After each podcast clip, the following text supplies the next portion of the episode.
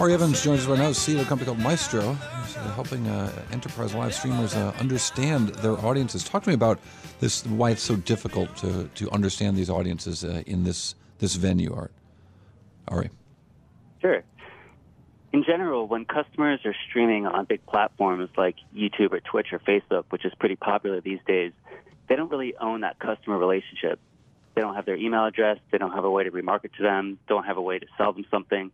And the types of enterprise customers that we work with, you know, they need more than just views to validate their streaming strategies.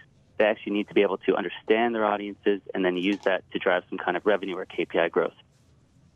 So, first of all, just take a step back for a little bit. Tell us what you guys are doing at Maestro specifically. Sure. So we provide a platform for enterprise live streamers to better understand their audiences.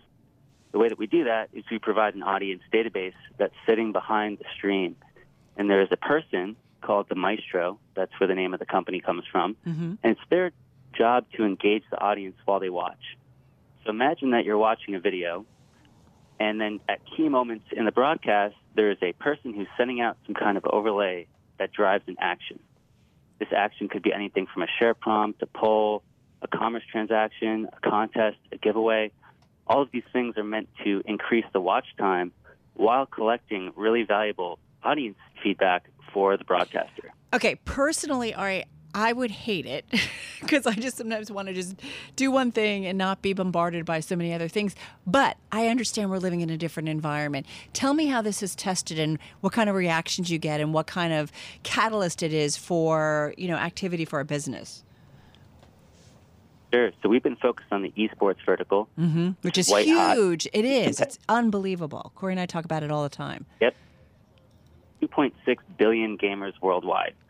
So for the gaming publishers, those are our primary customers, like Microsoft, PlayStation, you know, these kinds of customers. They are already in the mindset of trying to engage their audiences when they're making video games. While in the live streaming category, it's mostly been a passive medium, right? You have people watching, and they're watching for a long time, mm-hmm. 50 minutes on average, and they're just sitting there watching. That's kind of just taking a TV broadcast and putting it on the internet, which is treating it as a one-way broadcast mechanism when the internet is two-way right? So we kind of bring that real time technology to send out a message just in time when it's relevant. Like, for example, when a team wins a match, we'll send out an overlay that tells you who won, but it also has a share prompt that does two things. If you click it, it generates that prompt to you know share to a social network like Facebook, which increases the virality. And two, we learn something about the viewer now. We know they're a fan of that team. So it's a really simple mechanic that actually drives a lot of value when you combine it with you know polls and commerce and other tools like that. And I just want to point out for our listeners, you guys have, and correct me if I'm wrong, Ari, but you guys have created branded destinations for live streams for Sony PlayStation, Microsoft, Pokemon, uh, Warner Brothers, Electronic Arts, um, E League, uh, a lot of these. Is that correct? That's right. It's it's interesting too because I would think that they you already you know the, the the providers of these services already know a ton about their users based on what they've shown, not just through the clicks of their their you know what they're doing on those given sites or whatever, but also on all the other stuff that they're doing on the internet that sort of uh, amalgamates around their their click behavior. Right. This is a key point. They have a huge detailed data set in game, right? Like using their Xbox account or their PlayStation account. But for the viewers that are watching online on a Twitch or Facebook, it's a different user account. So they can't really link back those two data sets. This is how we add a lot of value. We white label the login system. So customer, you know, the end user logs in through our customer's own login. And that way they can connect those two data sets together. So for example, if you want to ask, is this esports program generating revenue? You can just export the user list of people that watched and see what they did give that to your business intelligence team, let them run an analysis to find out if there's an increase in engagement and spend and what the magnitude of that increase is. And if it's a profit, then you keep building up the program. Ari, what's the balance? Justifies the spend. What's the balance that you guys are, or maybe you're trying to figure this out? It's a kind of a new world order, if you will. Um, that in terms of streaming, you know, how much do you send to a user versus how much is too much and it becomes annoying? Well, I think there's a big difference in on demand content versus live content, right? Mhm. We're talking about very long watch times, natural lulls in the content where it makes sense for people to be interrupted. And I would say they actually expect to be in some cases, right? It follows like live entertainment. Yeah.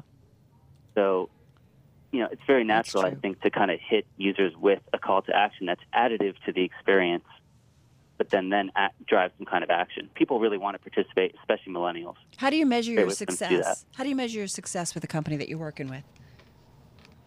So we measure it on a few factors. One is the increase in watch time, which we've seen 30 to 50 percent increases, sometimes as high as 70 percent. Wow, that's big. We also measure the percent. Yep, pretty big. We also measure the percentage of the audience that's engaging in a certain way. So, for example, one of the ways we incentivize viewers to come and act in our playground is that we give them rewards when they participate. It's a pretty simple concept, but it's very effective. Adding gamification to game live streams. so, you know, we're seeing 20, 30% of the audience do those things as well. And just really quickly, uh, just about 30 seconds, are you bringing in a different kind of advertiser because the measurement's so much uh, more intense?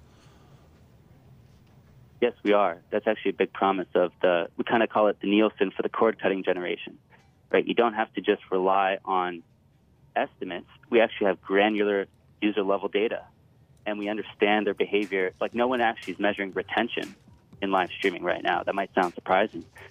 We have very detailed user profiles and we know how they're acting across our entire network. So we think that that's actually going to provide, open a door, I should say, to more sponsorship dollars coming in who are hungry for data. Great stuff. Ari Evans, CEO of Maestro. Uh, cool stuff. That uh, uh, Carol, that's uh, Yeah. such an interesting business. The esports business just growing so fast. We'll be hearing tons more about that. You listen to Bloomberg Markets on Bloomberg Radio.